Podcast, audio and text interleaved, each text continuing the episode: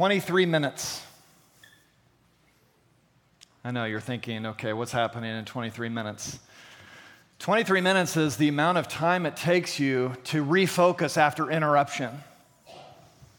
So they've researched this. I don't know why we trust people who research things like this, but the research is clear that if you're working and you're interrupted by something, it takes 23 minutes on average to get back to where you were before the interruption.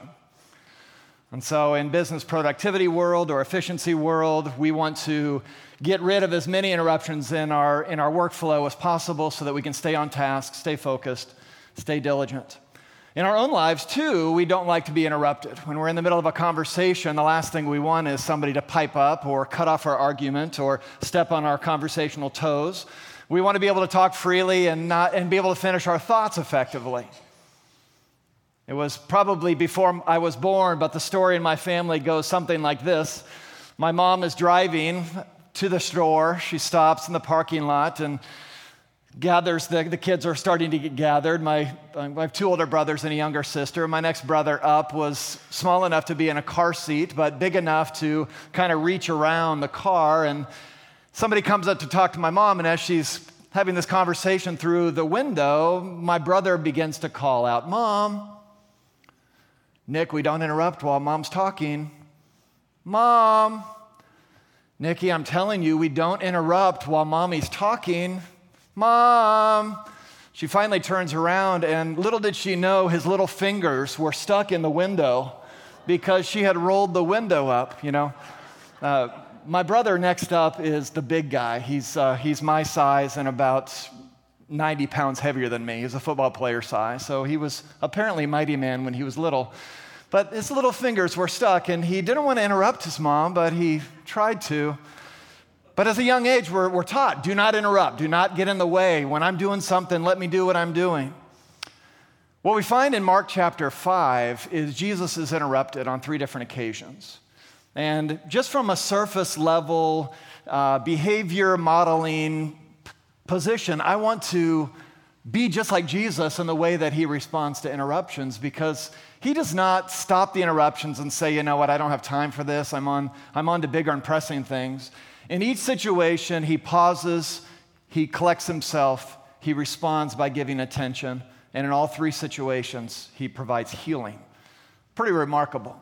Now, as we're studying through the Gospel of Mark, I mentioned last week that we are moving fairly quickly through the Gospel, hoping to hit the resurrection passages around the time of Easter. So, how, by the way, how many of you did your homework this week? Look at you.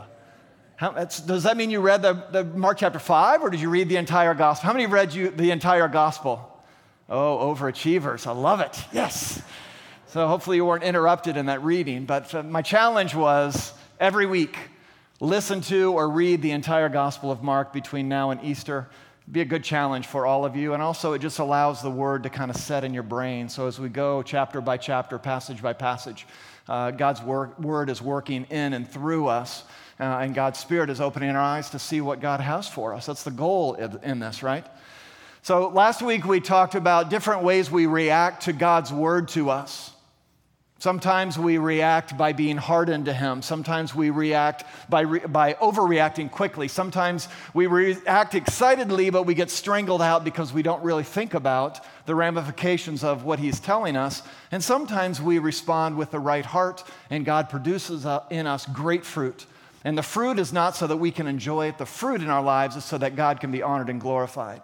And that's the way we ought to live our lives as Christians, constantly responding with openness, with responsiveness to the leading of the Lord. This morning, we're going to look at Mark chapter 5 and three interruptions. And so I entitled this message, Interruptions Redeemed. Because Jesus is interrupted, in each situation, he doesn't respond like you and I would with frustration, he responds rather by stepping in and bringing healing and bringing restoration, bringing redemption. And so we want to learn from his example. And uh, so let's pr- we're going to pray and then we're going to read the entire section. Just for you who didn't do your homework at home, I want you to catch up. But let's pray. Father in heaven, we come to you this morning eager to hear from you. I thank you, Lord, that we can gather in peace knowing that Uh, we don't need to be afraid in these moments. We can open your word, it's accessible to us. We can read it. We know, God, that it is the living and abiding word of God. We know that it's like fire that burns our hearts and, and brings impurities out. It's, it's like a hammer that smashes the rock of our hardened hearts at times. God, we know that it is alive to us and your spirit is in us to make known the things that you've given to us freely, and we want to know those things today. We don't want to come with hardened hearts, we want to come with responsive hearts to see what it is that you have for us in this chapter, in this passage. I pray, God, that you would challenge each of us with regards to the way that we see Jesus. And I pray, Father, that it would change not just the way we see him, but the way that we live out after him. I pray that you would do that work in us this morning. And these things we pray in his precious name. Amen. So pick up with me. We're actually going to begin at the end of chapter 4, and we'll read through the end of chapter 5. A little bit of a long text, but bear with me. Because they kind of string together in fairly quick form. So we want to see the whole thing before we look at the details. Starting in verse 35 of, of Mark chapter 4. On that day when evening had come, he said to them, Let us go across to the other side. And leaving the crowd, they took him with them in their boat, just as he was, and other boats were with him. And a great windstorm arose, and the waves were breaking into the boat, so that the boat was already filling. But he was in the stern, asleep on the cushion, and they awoke him and said to him, Teacher, do you not care that we are perishing? And he awoke and he rebuked the wind, and he said to the sea, Peace, be still. And the wind ceased, and there was a great calm. And he said to them, Why are you afraid? Have you still no faith? And they were filled with great fear, and they said to one another, Who then is this that even the wind and the sea obey him? They came to the other side of the sea, to the country of the Gerasenes. And when Jesus, stepped, had, when Jesus had stepped out of the boat, immediately there met him out of the tombs a man with an unclean spirit. And he lived among the tombs, and no one could bind him anymore, not even with a chain, for he had often been bound with shackles and chains, but he wrenched the chains apart and he broke the shackles in pieces. No one had the strength to subdue him. Night and day among the tombs and on the mountains, he was always crying out and cutting himself with stones. And when he saw Jesus from afar, he ran and he fell down before him and crying out with a loud voice, he said, What have you to do with me, Jesus, Son of the Most High God? I adjure you by God, do not torment me. For he was saying to him, Come out of the man, you unclean spirit. And Jesus asked him, What is your name? And he replied, My name is Legion, for we are many. And he begged him earnestly not to send him out of the country. Now, a great herd of pigs was feeding there on the hillside, and they begged him, saying, Send us to the pigs, let us enter them. So he gave them permission, and the unclean spirits came out and entered the pigs, and the herd numbered about 2,000, rushed down the steep bank into the sea and drowned in the sea. And the herdsmen fled and told it in the city and in the country. And the people came to see what, what it was that had happened. And they came to Jesus and they saw the demon possessed man, the one who had the legion, sitting there, clothed and in his right mind. And they were afraid. And those who had seen it described to them what had happened to the demon possessed man and to the pigs. And they began to beg Jesus to depart from their region. And as he was getting into the boat, the man who had been possessed with demons begged him that he might be with him. And Jesus did not permit him but said to him, Go home to your friends. Tell them how much the Lord has done for you and how he has had mercy on you. And he went away and he began to proclaim in the Decapolis how much Jesus had done for him, and everyone marveled. And when Jesus had crossed again in the boat to the other side, a great crowd gathered about him, and he was about, beside the sea. Then, he came, then came one of the rulers of the synagogues, Jairus by name, and seeing him, he fell at his feet, and he implored him earnestly, saying, My little daughter is at the point of death. Come and lay your hands on her so that she may be made well and live. And he went with him. And a great crowd followed him and thronged about him. And there was a woman who had had a just discharge of blood for 12 years and who had suffered much under many physicians and had spent all that she had and was no better, but rather grew worse. She had heard the reports about Jesus and she came up behind him in the crowd and touched his garment, for she said, If I just even touch his garments, I will be made well. And immediately the flow of blood dried up, and she felt in her body that she was healed of her disease. And Jesus, perceiving in himself that power had gone out of him, immediately turned about in the crowd and said, Who touched my garments? And his disciples said to him, You see the crowd pressing around you, and yet you say, Who touched me?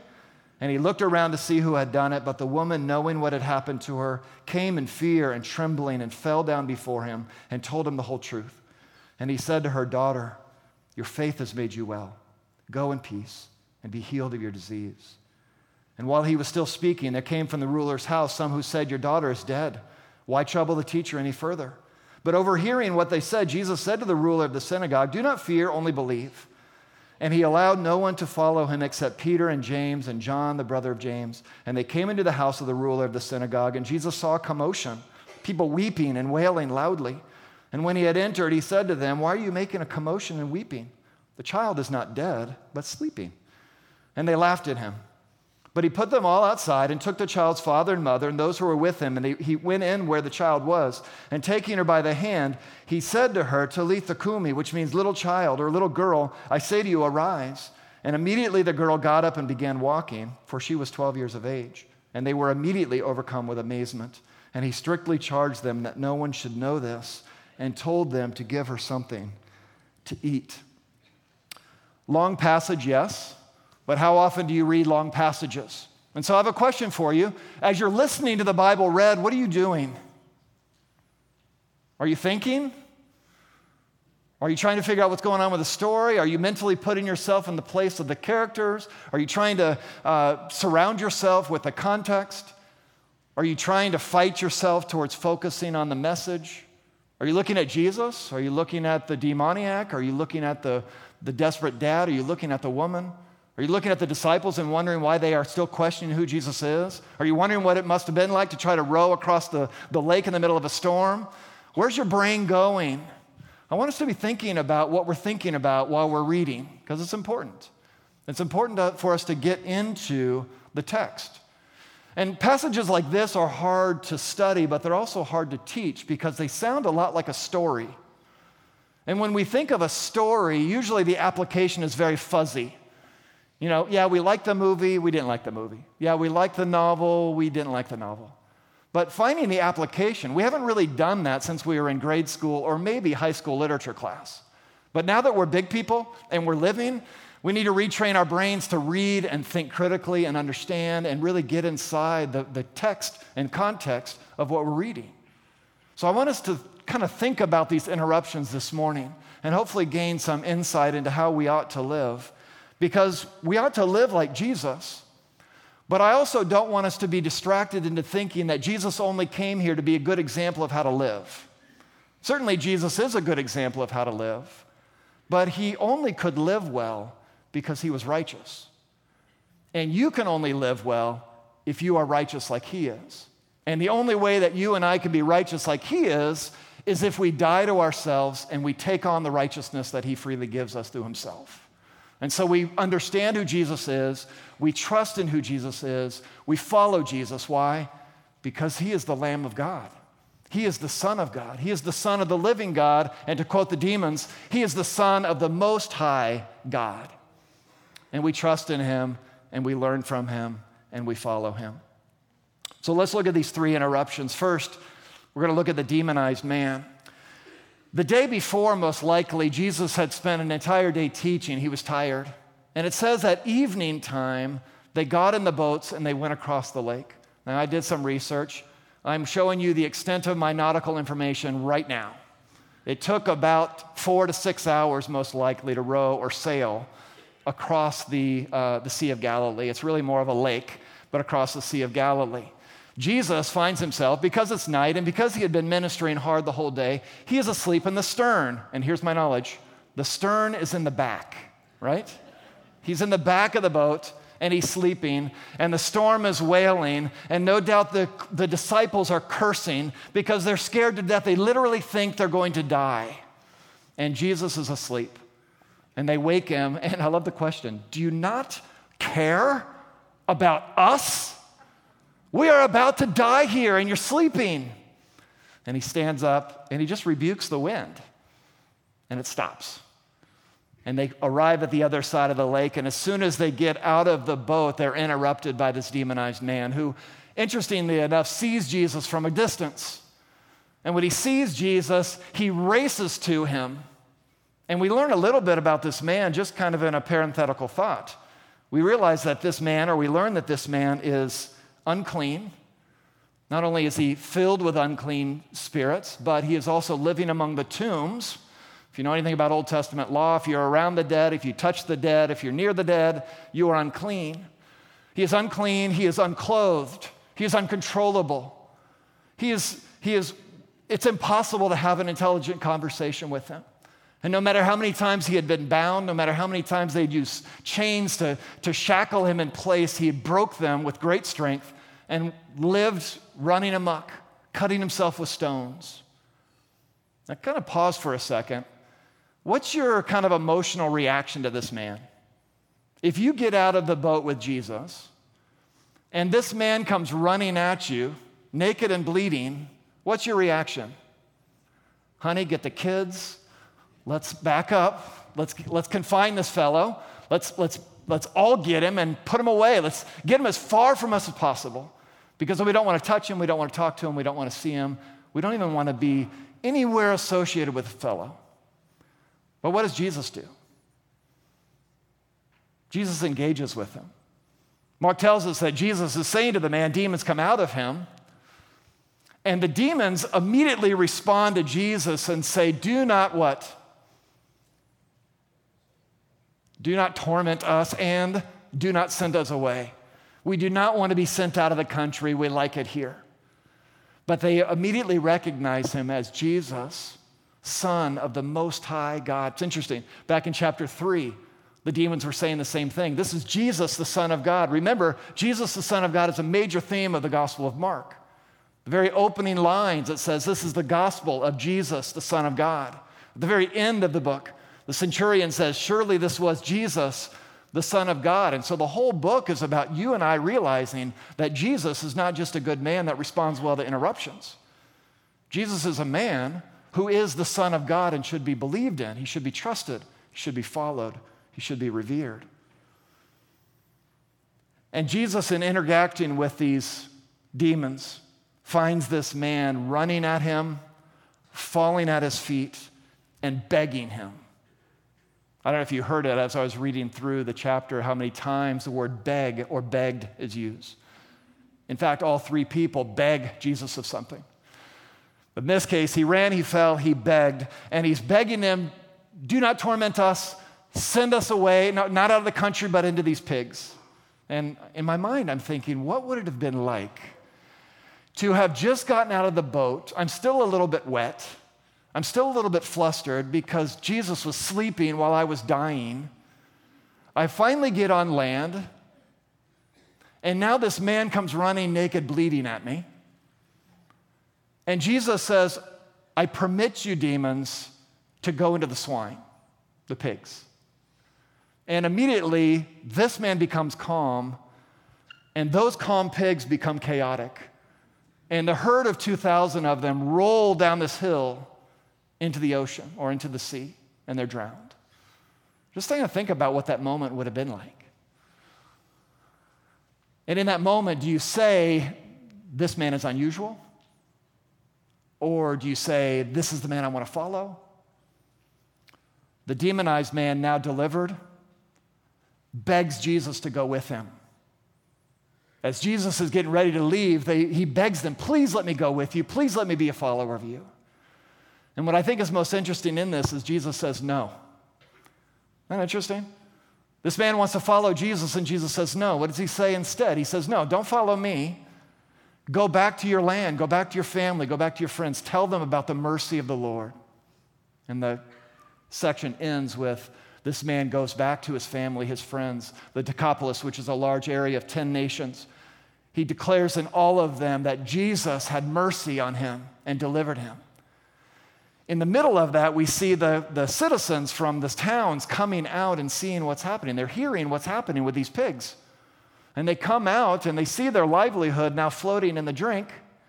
And they're wondering what in the world just happened to him. And what's their response to Jesus? Not, wow, you are incredible. We need you around here. Get out of our land. We don't want to have anything to do with you. We don't like you. We don't want you. We reject you. Leave. And in a strange turn of events, Jesus says, okay. And even though they had just gotten out of the storm tossed boat, Jesus says, let's get back in the boats and go back over. The demonized man becomes a delivered witness, and he gives testimony about the mercy of the Lord. As Jesus arrives on the other side of the lake now, he gets out of the boat and he is met with a second interruption, which is the desperate father. I don't know if any of you have children who have had either serious injuries or serious illnesses, where you have been stuck in that situation where you are entirely and completely hopeless. You are completely desperate for help because you know that the sickness is way out of your control. This is where this man finds himself, and interestingly enough, he's not a disciple of Jesus. He's actually a ruler of the synagogue, which means he's, he's a pretty big deal among the Jewish people. And so, for him to have heard of Jesus, and for now him seeing Jesus, for him to make the decision to go to Jesus, to run at him, to fall down, and to beg him for help, is a pretty big deal. And this man interrupts Jesus, says, No, route, Jesus is going somewhere else. And he bows down and he begs him, Please come heal my daughter. If you just touch her, if you just come to my house, if you just touch her, she will be made well and will be healed. And what does Jesus do? Jesus says, Okay. Now, I don't know about you, but if I was met with the two situations, a loving father in tears wanting to have his 12 year old child healed, or a naked man, bloody and going out absolute bonkers, I would respond to them totally differently, would you? But Jesus doesn't. He responds to the demoniac in the same way he, spun, he responds to Jairus, which is, okay, let's go. So he gets up, and as this crowd is moving along, Jesus is interrupted a third time. We're not going to go there yet, we're going to come back to it. But as Jesus is dealing with this third interruption, what does the Father have to do? The Father has to wait. I'm like, is he thinking, Jesus, you're, you're really being selfish? You were supposed to be helping me. I asked first. I begged you. You complied. You were coming. Come along. Let's keep walking. Let's keep walking. But Jesus is interrupted yet a third time, and after that's dealt with, before they can even start moving again, Mark says immediately, even though they were, he was still speaking, the people come from Jairus' house and say, It's too late, she's gone. It's too late, she's gone. Don't bother the teacher anymore. And as Jesus hears this, and he hears the crowd saying she's dead, Jesus says, Don't fear. Interesting contrast. She's dead, don't fear. Only believe. And Jesus continues. And when he gets to the house, he doesn't let everybody come in, he doesn't permit everybody to come in. He takes the mother, the father, Peter, James, and John, and they go inside the room. And as they're going inside the room, there are mourners there just wailing and weeping loudly. And he says, why are you weeping and wailing? She's not dead, she's sleeping. And what do they do? I love that. They laughed at him. We're going to come back to the laughter because it's an important piece in this puzzle. Jesus goes in, simply touches the girl, Talitha, Kumi, arise. And the girl wakes up, she stands up. The parenthetical thought, because she was 12 years old, of course she's going to stand up and walk around. And give her something to eat, Jesus says, and she goes on. But in, these interruptions are so interesting to me that Jesus responds the way he does, and he just matter of factly continues through the process of what he's trying to accomplish. Let's go back to the, the third. We're not talking about a demonized man or a desperate father, we're talking about a debilitated woman. There was a time when our kids were younger that I would tell them a story of sorts at the end of the day, and they would like me making up stories, and I've made up some really, really crazy stories. But one story that I would tell periodically is this story in weird form because I think about what it must have been like for that lady that day. Now, it, very could, it could very well be that she just happened to be on the roadside when Jesus came. I have suspicions, though, that she had already heard about Jesus. She had already known about the healings that he had already performed. Maybe she even knew people that had been healed already from many, many sicknesses.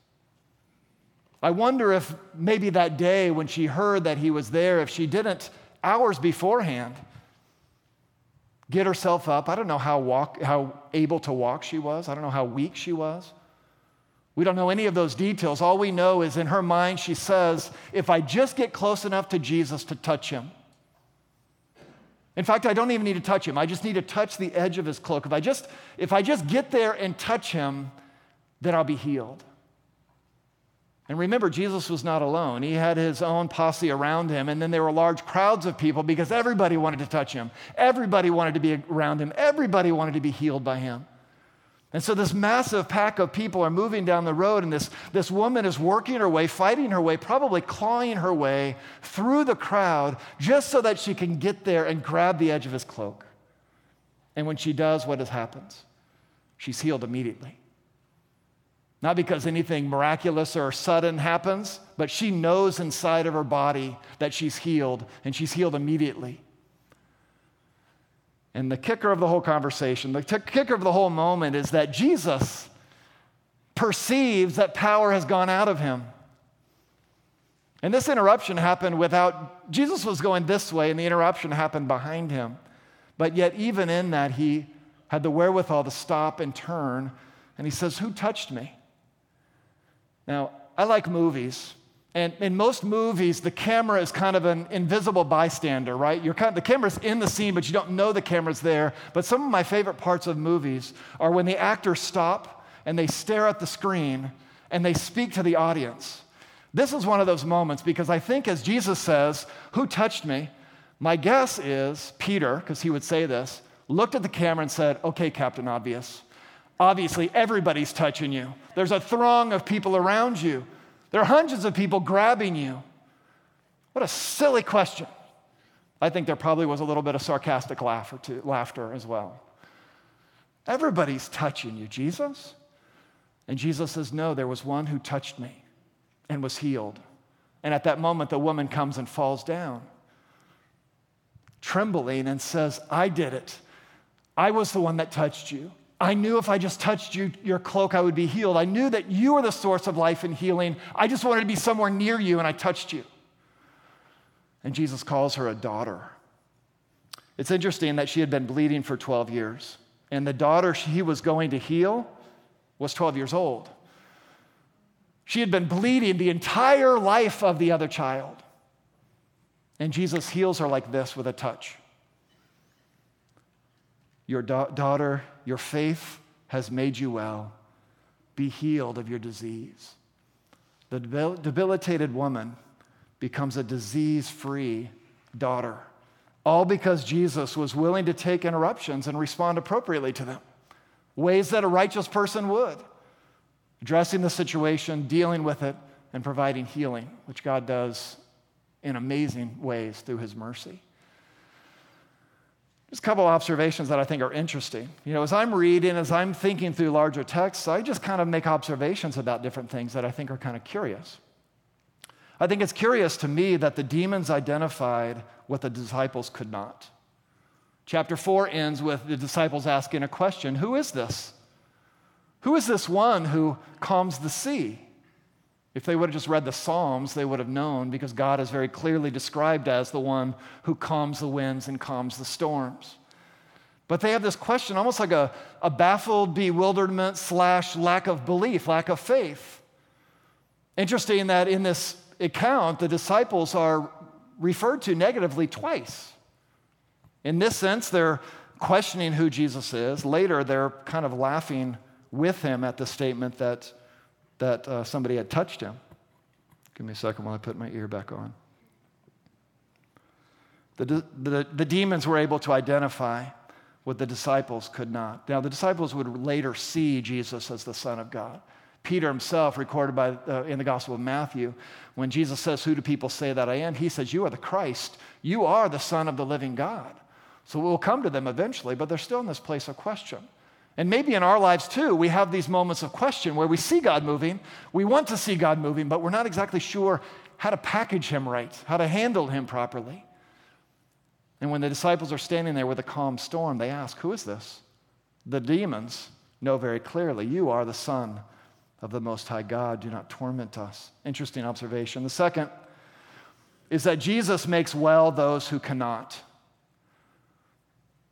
The woman tried to get help from doctors, spent her life trying to get better. The last 12 years have been spent in financial and physical exhaustion. And no one else could heal her, but Jesus did. The demonized man could not be contained. He had oftentimes been bound with shackles and chains. but yet he broke free. He was unhindered in that way. But with a simple word, in that sense, actually with permission, I allow you demons to leave. And they leave. And he's left at peace. Clothed in his right mind is the way he's described afterwards. Jesus is the one that can do what others cannot. And obviously, the storm. No one else can heal, uh, calm a storm. The third interesting observation I see is that Jesus persisted when others would not, when you and I would not. Let's be honest. If somebody who is really sick or down and out or hurting, or you can just perceive as they're a load on my time, as they come to you, you typically don't respond by helping. Jesus was in the habit of responding appropriately, even to people that were in serious state of need. Jesus persisted in providing care. He went forward, he followed the interruption, and he went with, knowing that he could bring benefit, yes, but knowing that it would take him off course from what he was going to try, what, was going to do anyways. And you may say, well, he's God, so he knew that he would be interrupted. Nonetheless, he spent his day reacting and responding to things. But the real question that we see throughout the Gospel of Mark is what are you going to do with Jesus? What's your posture going to be towards him? As I mentioned before, last week we looked at how you react when God speaks to you. This week I want to look at some examples in this, these three interruptions and ask each of us to think about what position, what, what posture do we have towards Christ? I'm not talking about physical posture. I'm talking about what the, what's the posture of your heart towards this one, Jesus of Nazareth. I think there are some of us, and certainly some in our neighborhood and our communities, that respond to Jesus by saying, I'm not sure. In these three interruptions, we see several people who are not sure. We see the disciples not sure, not sure because he just calmed the storm and they're not sure how to package that. They're not sure when Jesus asks a silly question Who touched me? The mourners also are not sure. They think Jesus is a fool when he walks into the room and he says, She's not dead, she's sleeping. And they laugh at him. Imagine that. They saw what Jesus was doing, they heard what Jesus was saying, and they may have had an inkling of desire to respond properly, but they were just not sure how to put him in a mold. And maybe some of us here today. I think most of us would say we are Christians, but sometimes we still approach Christ as if we're not sure what to do with him. We're not sure how to handle him or respond to him. If you're in that camp this morning, I want you to just kind of think again about whether or not this is actually true. Is what we're reading true? If it's true, you've got to deal with the fact that Jesus is what he is revealed to be. And if Jesus is in fact re- revealed, if he really is what he's revealed to be, then you and I need to do something with that. We can't just leave that over there, right? It forces a question.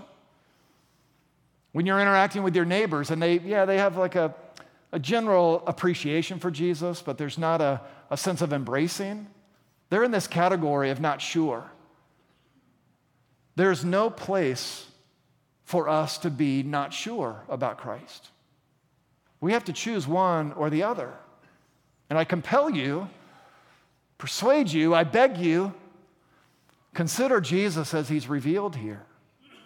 He is the one that calms storms. He is the one that has authority over demons. He is the one who can declare well. He's the one that can raise the dead. And if he can do all of those things and you believe that's actually be true, then you and I need to follow him. Not with a sense of confusion or not being sure, but rather with a great deal of clarity.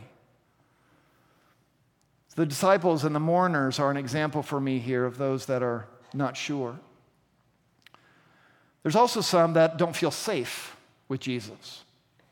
Now, safe is an interesting thing. We want to be safe in our day. Fear is what we're obsessed about right now. And there are some in this story that they look at Jesus and they do not feel safety, namely the, the demons. The demons saw Jesus immediately from afar and they recognized him as one who could torment them, could, and they wanted to get away from him as much as possible. The citizens from the areas that owned the herds that came to find Jesus, they responded the same way. It wasn't, this is a guy we want near to us, this is a man we want far from us. And there may be some of you here this morning that have that posture towards Christ. That even though you would maybe claim yourself to be a Christian, in the end, you don't want to get close to him because you, go, don't, you don't really know what he's going to do to you. And usually we have that posture towards Christ because there's something in us that wants to hide. Remember when Adam and Eve were, it was, their eyes were open to the reality of their sin. What did they do? They didn't run to God. What did they do? They ran and hid themselves because they knew they were naked. They were ashamed of their own selves. And I think that's what happens with those in this category. They see God as a not safe God because they realize somewhere inside them that they're just not right and they can't be protected in front of awesomeness. And I think in those situations, we need to think through what is it in our hearts that causes us not to approach God boldly? Now, we shouldn't be presumptuous, but what is it in our hearts that causes us to run from the Lord rather than run to the Lord? And those in this not safe posture are those that, that, that see God as a, uh, something to be afraid of in a very real and tangible way, and they want to back off to something that's more comfortable. God has a lot of demands for us because the standard is perfection.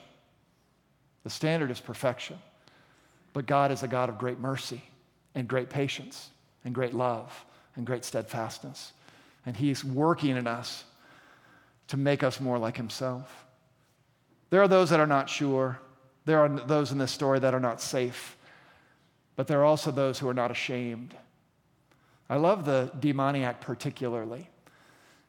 We don't know his story. The only inter- inter- introduction we have to this guy is that everybody tried to control him, but nobody could. And he lived among the tombs and he cut himself and he ran around naked and he caused a problem all over, the, all over that region. So much so that nobody wanted to have anything to do with him.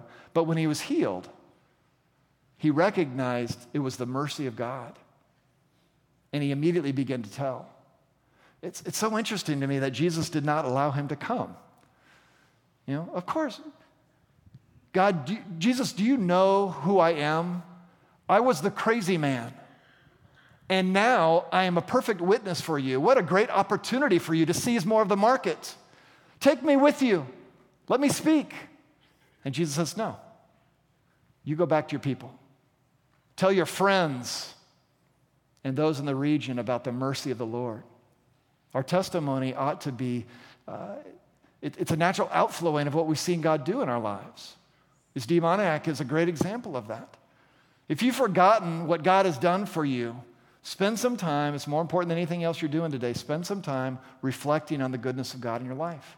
The way that God has, has, has given you mercy, shown you mercy, shown you grace, shown forgiveness. And allow that to motivate conversation about Him.